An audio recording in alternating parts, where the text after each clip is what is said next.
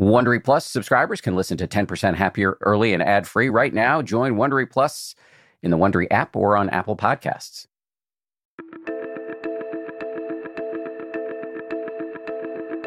This is the 10% Happier podcast.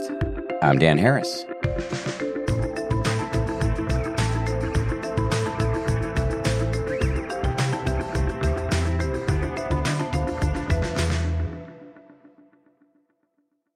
Okay, well, kids, this was one of those very humbling interviews where I went in with a whole plan and then had to throw the whole plan out the window. Said defenestration was required because my interviewee, Jon Kabat-Zinn, is a magically unpredictable dude. Deliberately or not, he delivered for me a great Buddhist teaching on abandoning my expectations, which is a lesson I need to learn over and over again. I went in wanting to talk to Jon about his new book about managing pain with meditation and mindfulness. And we did talk about that a little bit. But then he ended up tripping out in some fascinating and beautiful ways about everything from rethinking anxiety to the future of the species to the Buddha's teachings in one sentence. And more. We talked about meditation as a love affair, how to achieve equanimity, and the invitation to die now. For those of you who don't know, Jon Kabat-Zinn, PhD, is professor of medicine emeritus at the University of Massachusetts Medical School. Back in the 1970s, he came up with something called mindfulness based stress reduction, or MBSR, which is a secular way of teaching Buddhist meditation. Jon may have some quibbles with that description, but it's basically true. MBSR is massively useful and impactful in many, many ways. It allowed for millions of skeptical non Buddhists to meditate and gain the benefits of the practice. It also gave scientists a secular, replicable protocol, an eight week program for teaching meditation. That secular, replicable protocol allowed scientists to research meditation in a systematic way. And they came up with all this fascinating information about what the practice does to our physiology and psychology. And without all of that research, many of us, myself included, might never have started meditating. So much of the credit for my own practice and maybe yours can be traced back to Jon Kabat-Zinn. Jon has written many books, including Full Catastrophe Living, Wherever You Go, There You Are, and Coming to Our Senses. And he's got a new book called Mindfulness Meditation for Pain Relief. In this conversation, we talked about uh, a bit of the origins of MBSR and its relation to pain relief. We talk about pain versus suffering, the accessibility of awareness, the limitation of mindfulness meditation as a self improvement practice, the quotation, open your mouth and you're wrong, and his definition of healing, which he thinks of as coming to terms with things as they are. Buckle up, kids. This is a good one. This show is brought to you by BetterHelp. I got to tell you, I feel so much better when I talk about my anxiety instead of keeping it bottled up. There's an expression that I first heard from the great researcher and also Zen practitioner Robert Waldinger never worry alone. Our temptation many times is to keep it bottled up, but the data really show that the people who do the best in life, who live the longest and are the happiest, have strong relationships with people with whom they can talk about whatever's going on in their lives. And for me, therapy is part of that. If you're thinking of starting therapy, you might give BetterHelp a try. It's entirely online, designed to be convenient, flexible, and suited to your schedule. Get it off your chest with BetterHelp. Visit betterhelp.com slash happier today to get 10% off your first month. That's betterhelp, H-E-L-P dot com slash happier.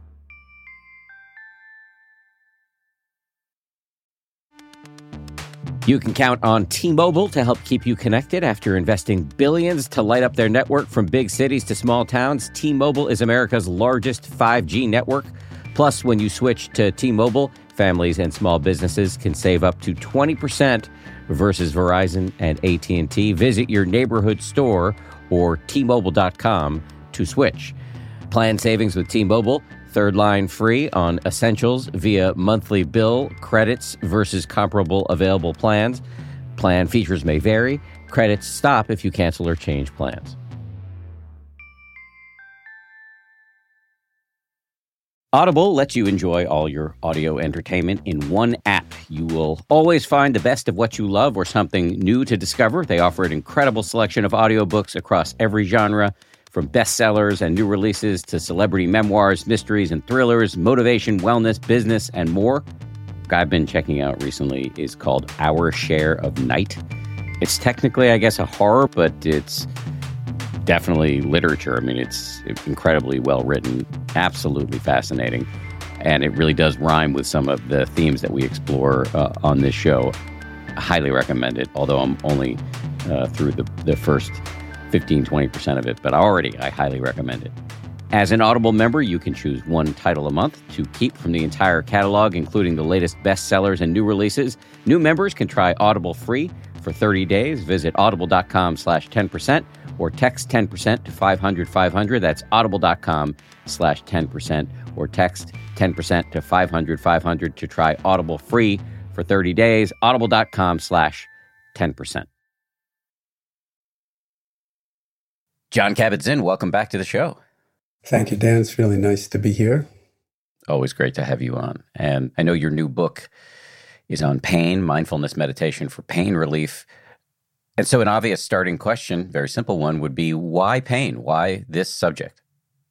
Well, that was in some way my entry into MBSR was when I, back in 1979, when I was working at the UMass Medical Center in a, you know, in a science lab doing molecular biology and talking to physicians because I was really interested in bringing meditation into the mainstream of medicine, which in 1979 would have been considered, you know, the the height of lunacy, or the Visigoths are at the gates of the citadel of Western civilization, about to tear it to pieces.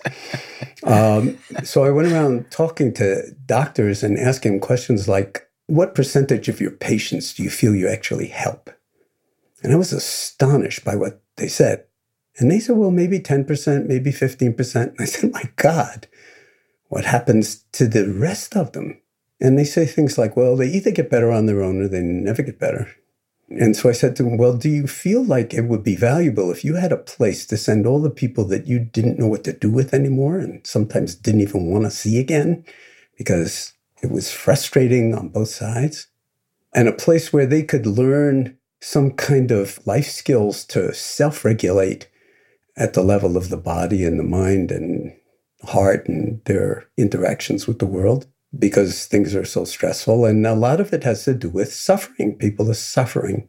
And so the pain connection comes in part because pain is kind of the way suffering presents itself as emotional pain or physical pain if there's an injury or a chronic issue. And I was speaking with people in the pain clinic, you know, anesthesiologists who were drawing people with chronic pain conditions and those people were to a large degree falling through the cracks of the healthcare system. They were not getting full satisfaction with the range of treatments that were being offered at that time. So they would send them to the stress reduction clinic, was what we called it, now called mindfulness based stress reduction. And they would learn how to live with the conditions that were not magically going to disappear. And often their pain, their physical level of pain would attenuate because they were learning to differentiate between pain and suffering and how much the emotional and cognitive dimensions of pain can actually inflame and exacerbate a pain that, you know, is really coming from the body. So this was a kind of beautiful learning curve for people that is in some sense elementary and obvious if you're a meditator. But if you're not a meditator, it's like you need help from the outside and we were saying, well, to the degree that you can get help from the outside, great. That's what medicine is all about. But what about helping yourself? What about drawing on your own deep interior resources for learning, for growing, for healing and transformation through these ancient practices that all have to do with the cultivation of awareness, of attention, of deep inquiry into the nature of who you actually are, and a regard for the depths of that who? A regard for the depths of that who. What does that mean? I've never heard myself quite put it that way, but we tell ourselves stories all the time about who we are and how my life is ruined and this is killing me. But we don't really inquire that often about who the me is or the story of me or where I'm going and how this ruined it or all of that kind of stuff. So the meditative awareness is really about a deep inquiry into the nature of our being. And very often the narratives that we tell ourselves are just a, you know, surface glimpse and often an inaccurate read about the depth of our wholeness, the depth of our beauty, the depth of our being when we can learn how to inhabit the domain of full being and not just get caught in our thoughts and narratives and stories.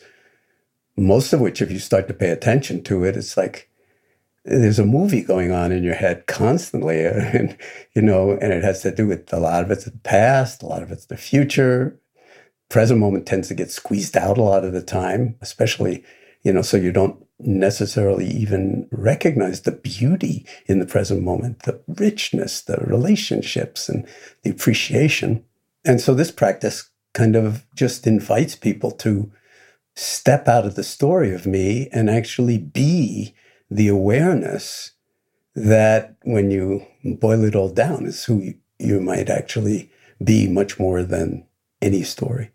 Does that make any sense to you the way I framed it? It makes sense to me because I've been around for a minute in this space doing some meditation. And yet I'm always trying to represent the listener.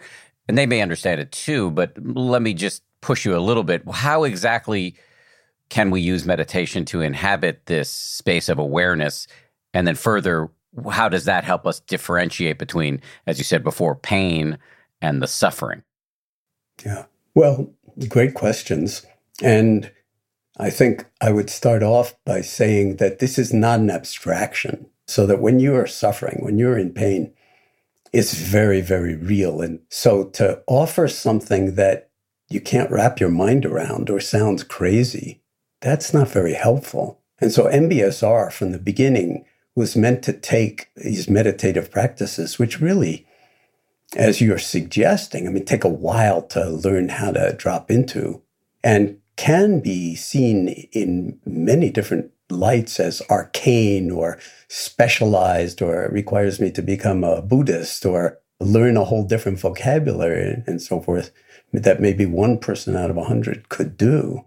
And what MBSR is about is saying, no, let's like throw out the vocabulary, re-language all of this and make the practices available with the intention for like 95 or 100% of the people who are coming through the door to actually get it, as opposed to 5 or 10%, which is very often what happens in meditation centers is like the people stay are a very small percentage of the people who come. But in a hospital, you have a kind of moral and ethical responsibility to meet everybody's suffering as if it was possible to actually uh, transform it into wisdom. Not to take away the pain, but to understand that space between pain and suffering. And that's where awareness comes in.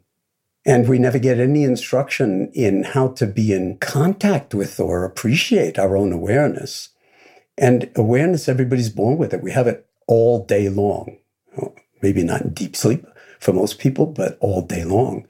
So it's not awareness itself that we're cultivating, it's actually optimizing access to our awareness. And so attention is the doorway to awareness.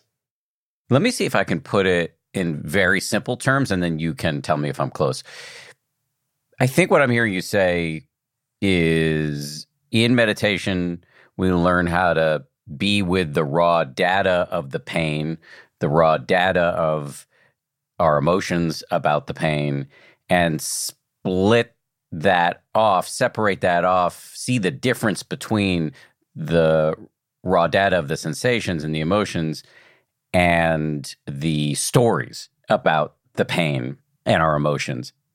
Which is also part of the raw data, actually. It's the seeing function that we forget most of the time. So you could say a lot of the time, and you can pay attention to this in your life and see if it's true or not for you. You know, a lot of the time we're zoning along on autopilot. So the thoughts and the emotions and the stories, they wind up being the full extent of one's life or reality, but only because we're not paying attention to the fact that all of this is, in some sense, thinking, narrative, and it's generated by certain intelligence factors that we have. But sometimes, if we don't recruit other intelligence factors, like thought is great, okay? Nobody, I'm not knocking thought or classical education or anything like that. But there's this other superpower that's at least as big as thought, in fact, bigger, and I can prove it in a second. And that's called human awareness. And how much attention does that get in our education system or the university or corporations or any place else? Well, you know, in the past 20 years, the answer is more and more.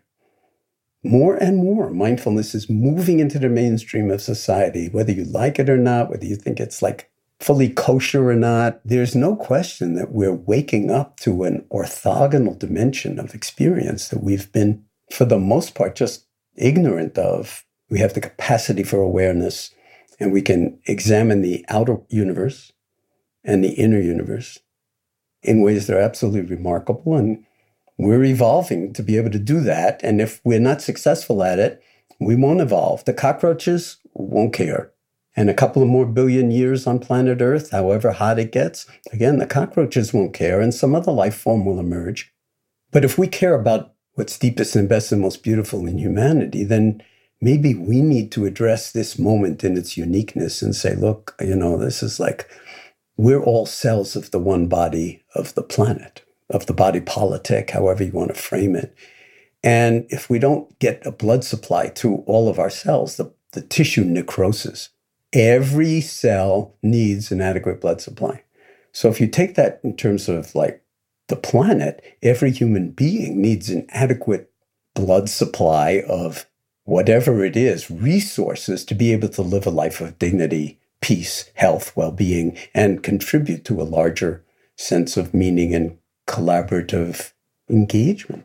And I think that's what's going on on the planet on an evolutionary scale. And the jury's out about how successful it would be, but certainly the universe could not have imagined 20 years ago Dan Harris now doing this compared to what Dan Harris started out thinking his life was going to be about.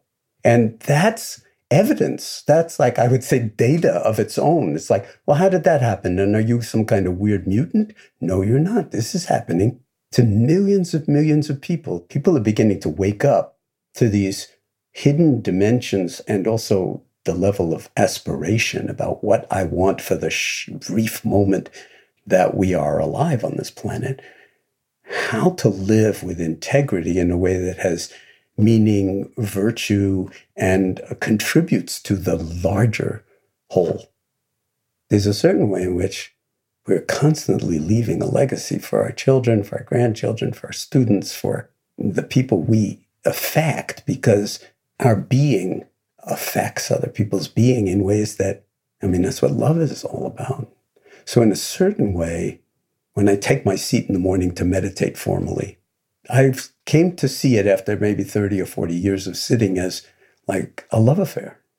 It's not like, oh no, now I got to meditate for an hour to keep up the story of how uh, long I've been meditating or how devoted I am to the practice. No, it's a love affair to get your ass on the cushion, if you don't mind my putting it that way. And then just give yourself over to the domain of being outside of time. It doesn't matter how long it happens by the clock, but to actually recognize and remember this hidden dimension of experience that is inhabitable and not only that, can become your, what the neuroscientists would call your default mode, so that that's where you live. You live in awareness, embodied awareness. And then as I was saying, the first thing you recognize is that you're part of this larger whole. So profound interconnectedness with people, with the air, with water, with trees, with sunlight. And so that's where compassion arises. Like wonder and compassion, awe and compassion, compassion for other people who can only be who they are. And when they're suffering, the heart goes out. The heart actually takes a journey. It reaches out. We've all felt that because you want to be of some help. And sometimes, very frustratingly, you can't be of that much help because conditions have to be right to be of some use. So the love affair, the real meditation practice, life itself. And if it's not a love affair, forget about it. Then it becomes one more self improvement strategy. But there's no improving on the self because the fact of the matter is, there is no self in the way that we usually talk about it. When we say I, me, and mine, we don't even have a remote idea of who we really are. So we're just limited to the narrative. And then, you know, sometimes late at night, in the middle of a nightmare or some kind of deep depression, you, you know your narrative's not true, doesn't hold water. It's just like, but you cling to it like a flotsam, you know, piece of wreckage, you know, because it prevents you from drowning. But the fact of the matter is that uh, you were born able to swim. And so that's what the meditation practice is about, is sort of gifting that back to people in ways that are so commonsensical and so much like resonant without my having to say it or talk about it as, as a love affair, that it's in certain ways infectious. You know, it's like, yeah, yeah, the domain of being isn't getting anywhere near the amount of attention that it really is required on a daily basis. And if we do that, then actually everything's meditation, not just sitting on a cushion or something like that, but you know, how you say good morning to whoever you live with in the morning how you hold your children or your grandchildren or what comes out of your mouth. Everything can just be naturally embraced in awareness without any contrivance. It's not like forcing or thinking, oh, now I have to be mindful of what's coming out of my mouth. It's not like that. It's like when you're mindful, it's just, there's no separation between what's coming out of my mouth and what's in my heart. And the Buddha is famous for having said in one of the sutras that his entire teaching repertoire of well over 40 years could be encapsulated in one sentence. And I like to say, on the off chance that he wasn't kidding, and I don't think he was kidding, that maybe we should memorize that sentence. Then the sentence is nothing is to be clung to as I, me, or mine. So it's like self identification, clinging. That's the source of delusion and the source of wanting, greed, grasping, and the source of hating and pushing away and aversion. And that's like the disease that we're basically healing by taking a look with kindness and with a certain degree of rigor and long term commitment. So it's not about fixing yourself or improving on yourself, but it's about understanding who you are in ways that go way beyond thought. Yeah, great superpower thought, but unless you have heart and awareness, also superpowers, and they're not themselves mere thinking about, but direct experiencing, then the prognosis for Homo sapiens sapiens not that great. And I'm very optimistic. I think the prognosis is great, which is why I do what I do, and what I, I'm guessing why you do what you do, and why so many people in the mindfulness space, if you want to call it that, do what they do. Coming up, Jon talks about the limitations of mindfulness meditation as a self improvement practice, the quote, open your mouth and you're wrong, and the invitation to die now.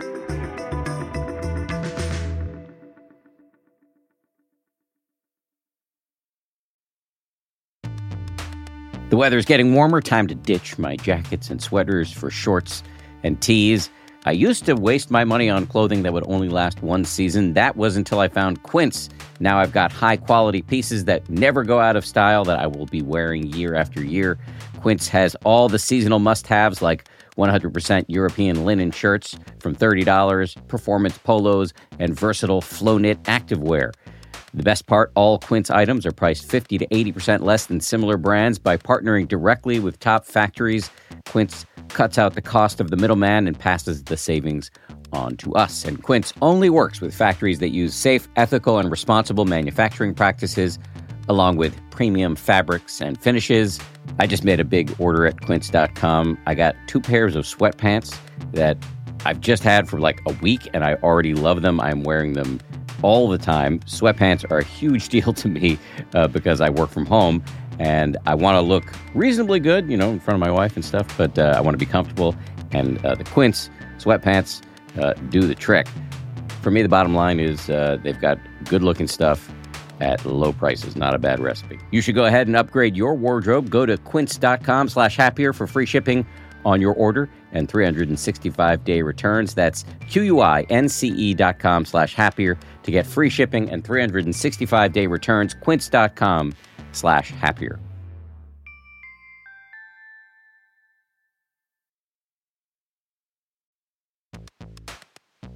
We're driven by the search for better. But when it comes to hiring, the best way to search for a candidate isn't to search at all. Don't search, match with Indeed. If you need to hire, you need Indeed. Indeed is your matching and hiring platform with over 350 million global monthly visitors, according to Indeed data, and a matching engine that helps you find quality candidates fast.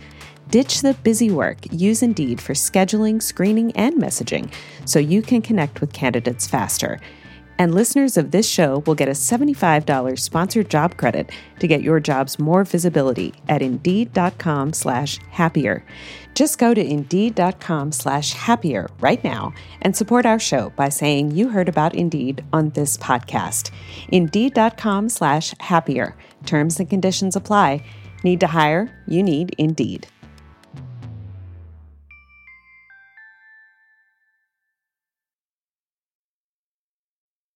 I really enjoy listening to you talk, you know, kind of tripping out with you for a number of reasons. And we don't do it often enough. no, we don't.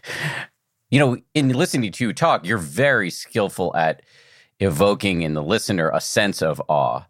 And a few minutes ago, you said something that you said many things that landed with me, but there's one particular thing you said that's provoking this question, which ultimately I'll get to, about how you can meditate in a kind of rote self improvement.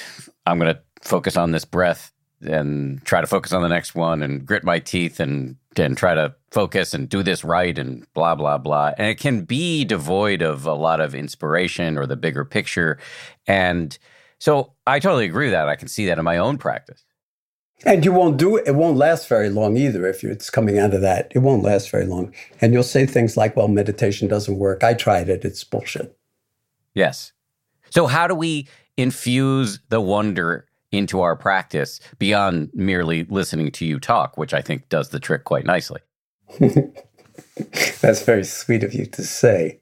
My short answer would be any way you can. I mentioned the in breath and the out breath. It's like, who cares? You know, in breath, out breath, what are you talking about? Okay. Yeah. Well, somebody held your head underwater at the beach for even a fraction of a, a minute in very short order, the only thing in the entire universe that you would care about would be the next in breath. And you will do everything to make sure that in breath becomes a possibility. Anything. And yet we forget that you know, we're only one breath away from being out of here. So the miracles and the wonders, it's just endless. We're talking about like the beauty of science and also the beauty of art because meditation is a kind of art form.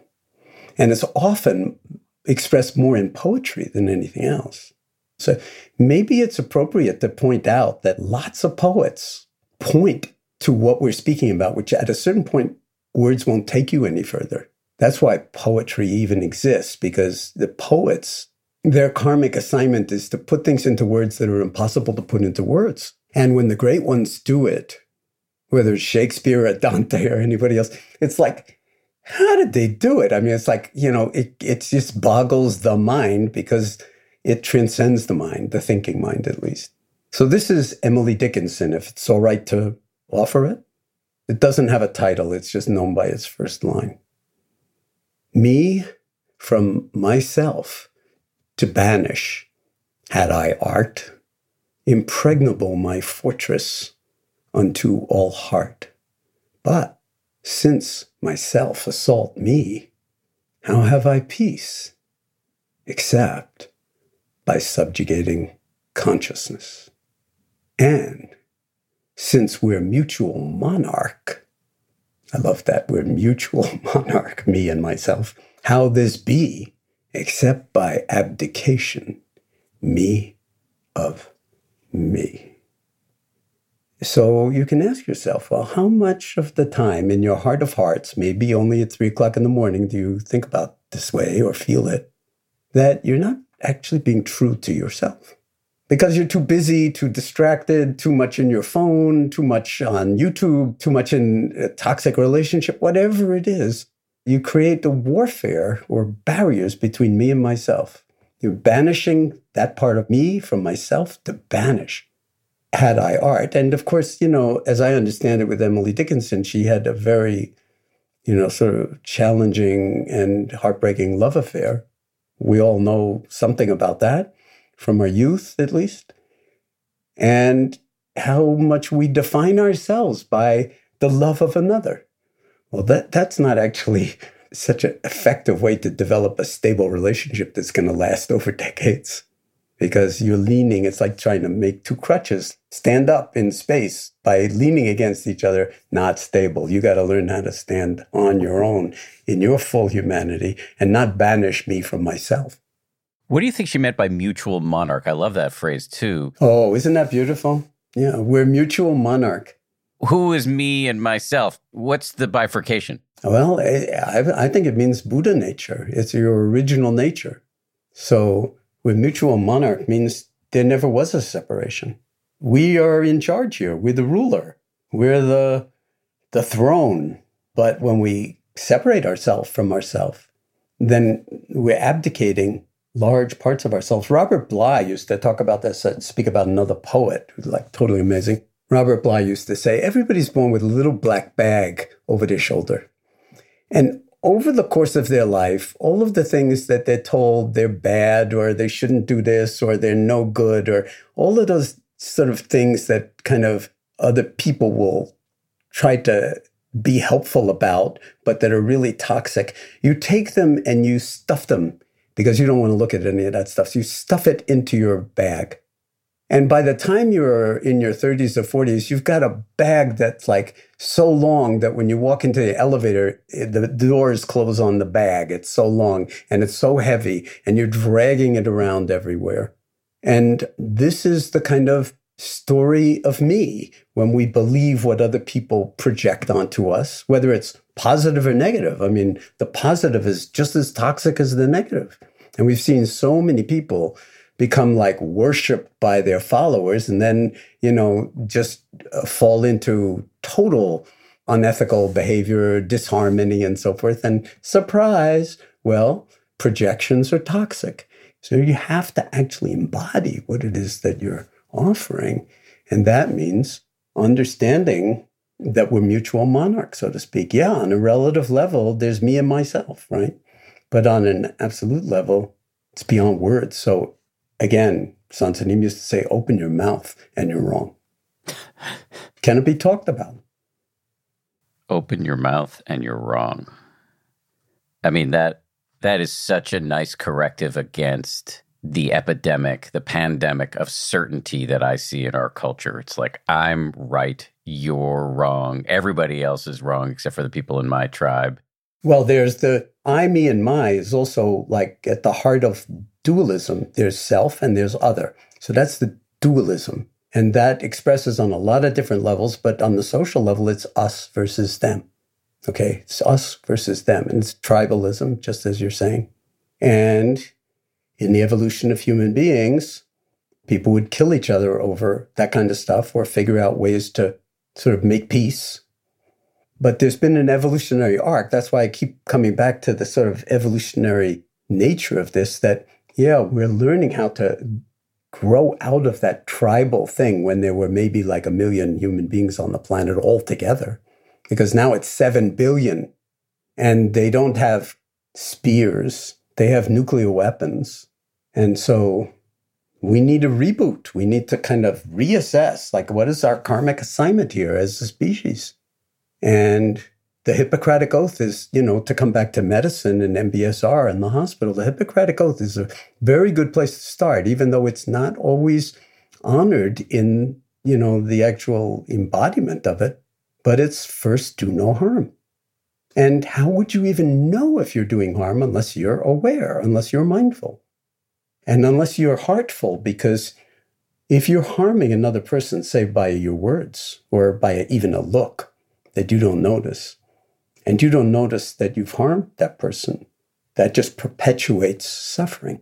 But if you catch it, then you can do all sorts of things. You can apologize if it's after the fact, in a sincere apology, and learn from it and not do it down the road when you get triggered, so to speak, feel defensive, and then you wind up lashing out or just stupidly saying something that's really hurtful to another person a certain kind of othering. All that comes from tribalism. And, you know, our karmic assignment is to outgrow it. And the only way to do it is exercise the muscle of mindfulness, of heartfulness. And when we take responsibility and live this practice in an ethical way, you know, first do no harm. And again, how would you know it unless you're aware? Then that, in certain sense, uh, reaffirms what living might be, what the you know the nature of possibility, embodied possibility, so that it's not like some dream thing for the future, but it's right here, right now, in no time. So you're not when you sit down to meditate. Just for anybody who's like listening to this dimension of it, you notice how much you might be bringing to that sitting down. That now, what am I supposed to do? You know, what am I supposed to feel? How can I feel good and stuff like that? And all of that is irrelevant. It's just like it's now feeling what's here to be felt, seeing what's here to be seen, knowing what's here to be known, knowing what's not known, and just being okay with that in no time. So it's not like now you build a story out of that, but it's just like this moment, this moment, and something deeply transformative unfolds when we give ourselves over to that kind of a resting taking up residency in awareness. All we need is to be in this moment, and the next moment will take care of itself. And we don't need to fill it or pursue anything or push anything away. And then, now what? Yeah. And then stay open, keep your heart open, keep your eyes open, keep your all, all your senses and see what might be possible. And then it just becomes like the adventure of a lifetime. But you're here for it rather than just before you die, as Thoreau said famously in Walden, you don't want to just before you die wake up and realize that you hadn't lived, that you were living in the story of me. And it was wrong. It wasn't a complete story. It wasn't true, but it was a prison. And now you die. So that's why in the yoga tradition, and Ramana Maharshi actually did this when he was 16 years old, he laid down the coffin and uh, decided, uh, okay, I'm going to just die now. And he woke up, apparently. That's the story. And it seems to be confirmed by however many decades he lived afterwards and taught. But that's why in yoga, of all the 84,000 main yoga poses and 10 variations on each one of those yoga poses, they say the hardest of all the yoga poses is the corpse pose, where you're just lying on your back. Okay, because the real invitation. Why do they call it the corpse pose? Isn't that a little on the maudlin side? Well, no, it's not. It's actually an incredible gift. The invitation is like, die now. Die now to say the future. Die now to the past. And then wake up into the present. That's what the corpse pose really is. Die to all of that stuff, the me from myself to banish and all of that warfare that goes on within ourselves, wanting to have the perfect life when you already, in some sense, have it. And it's a miracle. And it, the body itself is a miracle. Never mind the mind, the family, children, old age. I mean, everything. And that's what realization is all about waking up, realize it. And then don't build a big story about enlightenment or anything like that, because that'll imprison you as well as anything else. and give you seriously wrong ideas about what this is all about.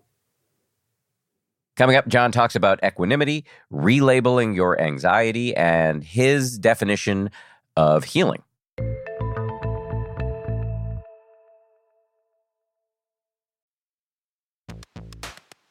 I love cats. I make no secret of that. We've got four cats. But here's the thing about felines they poop a lot.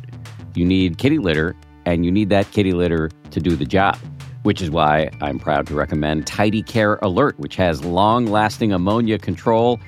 So your house or your apartment or your yurt or wherever you live does not smell like you have four cats or however many cats you happen to have. No judgment here.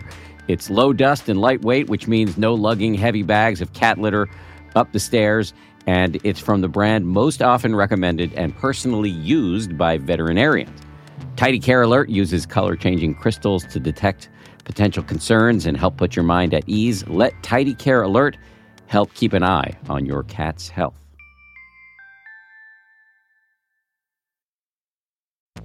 It's spring, and that means it's graduation season, and I've got an idea for an incredibly fun graduation gift or party favor. Did you know that you can get personalized M&Ms? You can choose from over 20 colors and add your graduate's name, graduation themed graphics, or photos which are printed directly on the candy. I recently got a sample of some of these personalized M&Ms. Uh, they showed up in my mailbox. They got my face on them, which makes it a little bit awkward for me to eat them personally.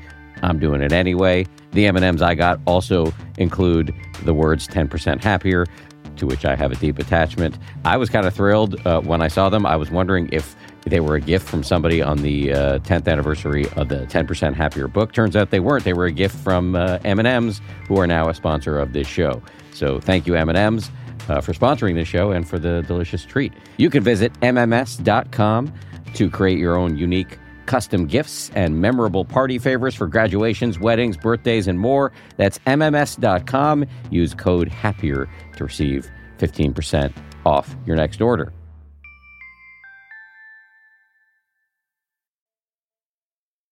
I hear you talk here and you talk about, you know, ending the war between the mutual monarchs, realizing that you have what you need right now. And that's very appealing to me as somebody who's quite anxious.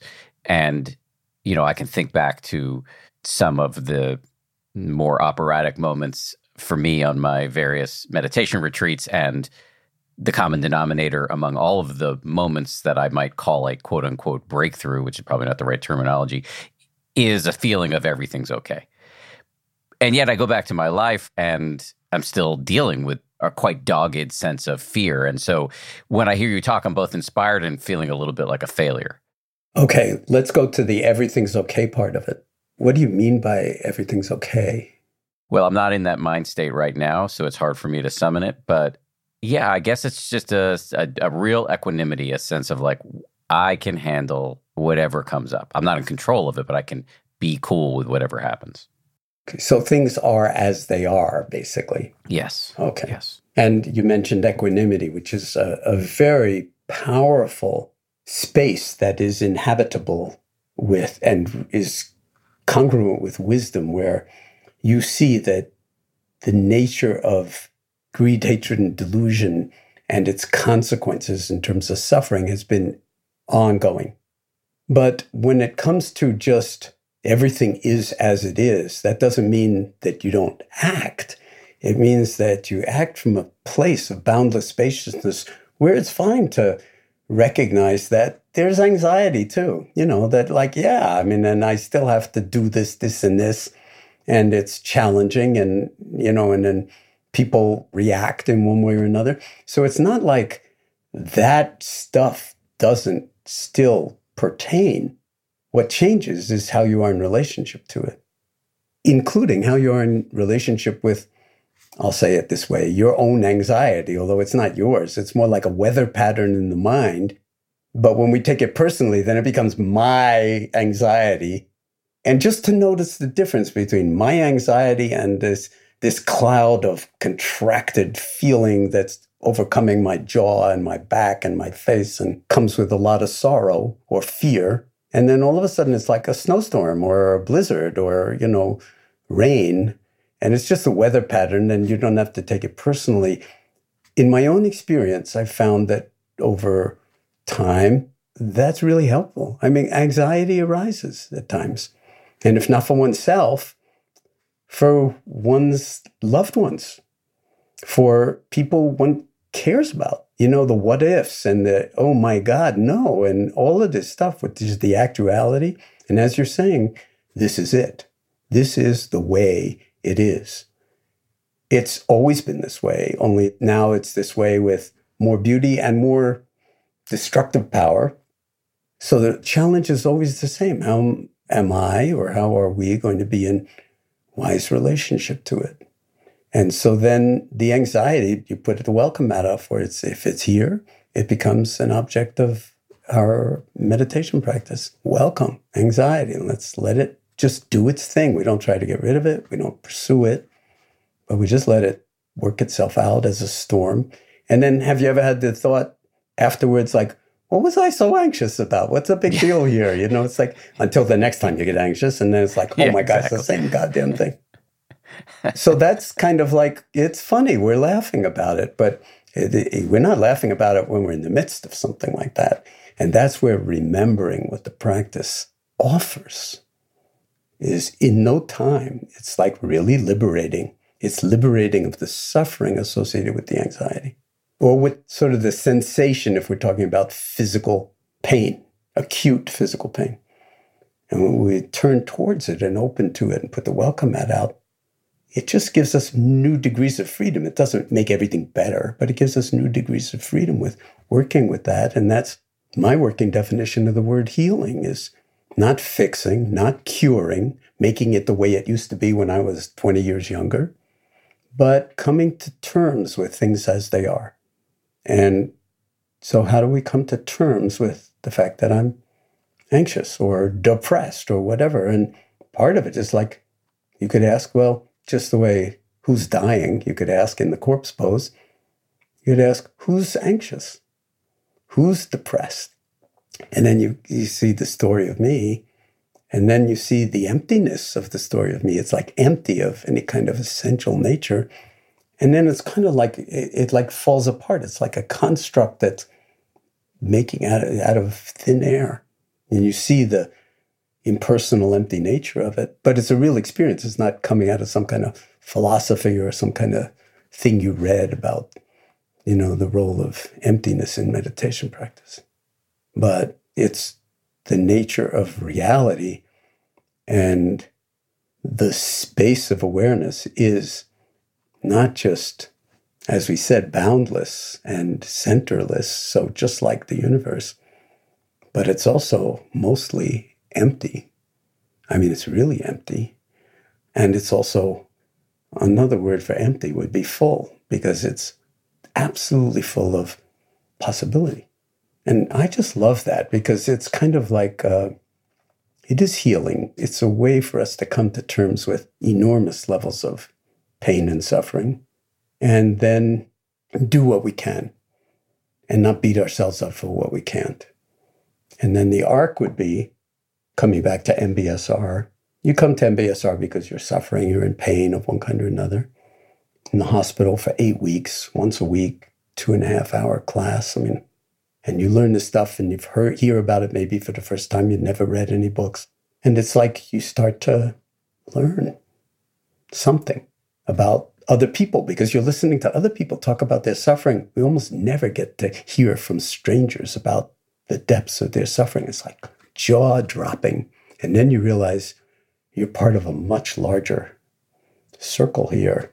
So that learning, what does learning do to us? Why is education so important? Because we grow as a, an outcome of learning something, put two and two together and it grows into four and a realization that two and two is four. Okay, that's like new. So we learning, growing, and out of that growing is that coming to terms with things as they are. We can't just fix everything, but we can contribute in whatever ways we can.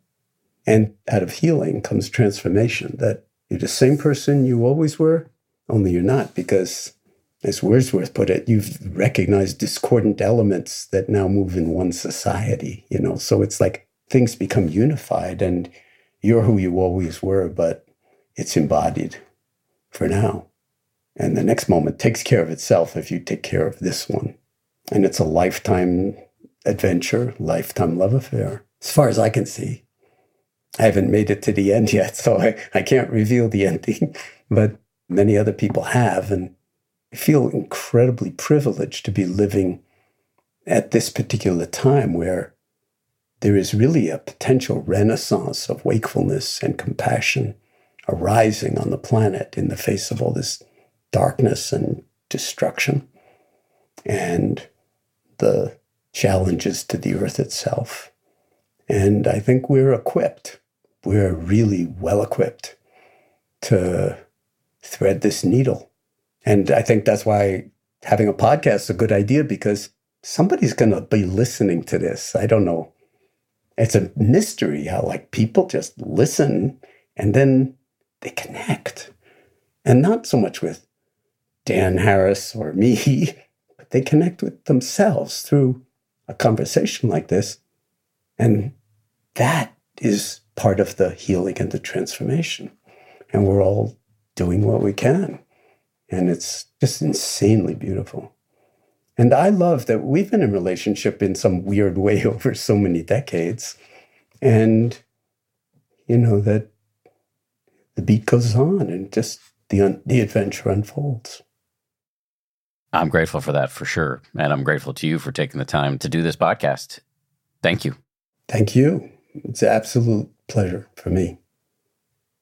Thanks again to Jon Kabat-Zinn. Thanks to you for listening. Do us a solid and go into your podcast player and rate or review us or both. Five stars would be nice. It's kind of like Uber. Thanks as well to everybody who worked so hard on this show. 10% Happier is produced by DJ Cashmere, Gabrielle Zuckerman, Justine Davey, Lauren Smith, and Tara Anderson. Our supervising producer is Marissa Schneiderman, and Kimmy Regler is our managing producer. Scoring and mixing by Peter Bonaventure of Ultraviolet Audio, and Nick Thorburn of the band Islands wrote our theme. We'll see you right back here on Friday for a bonus.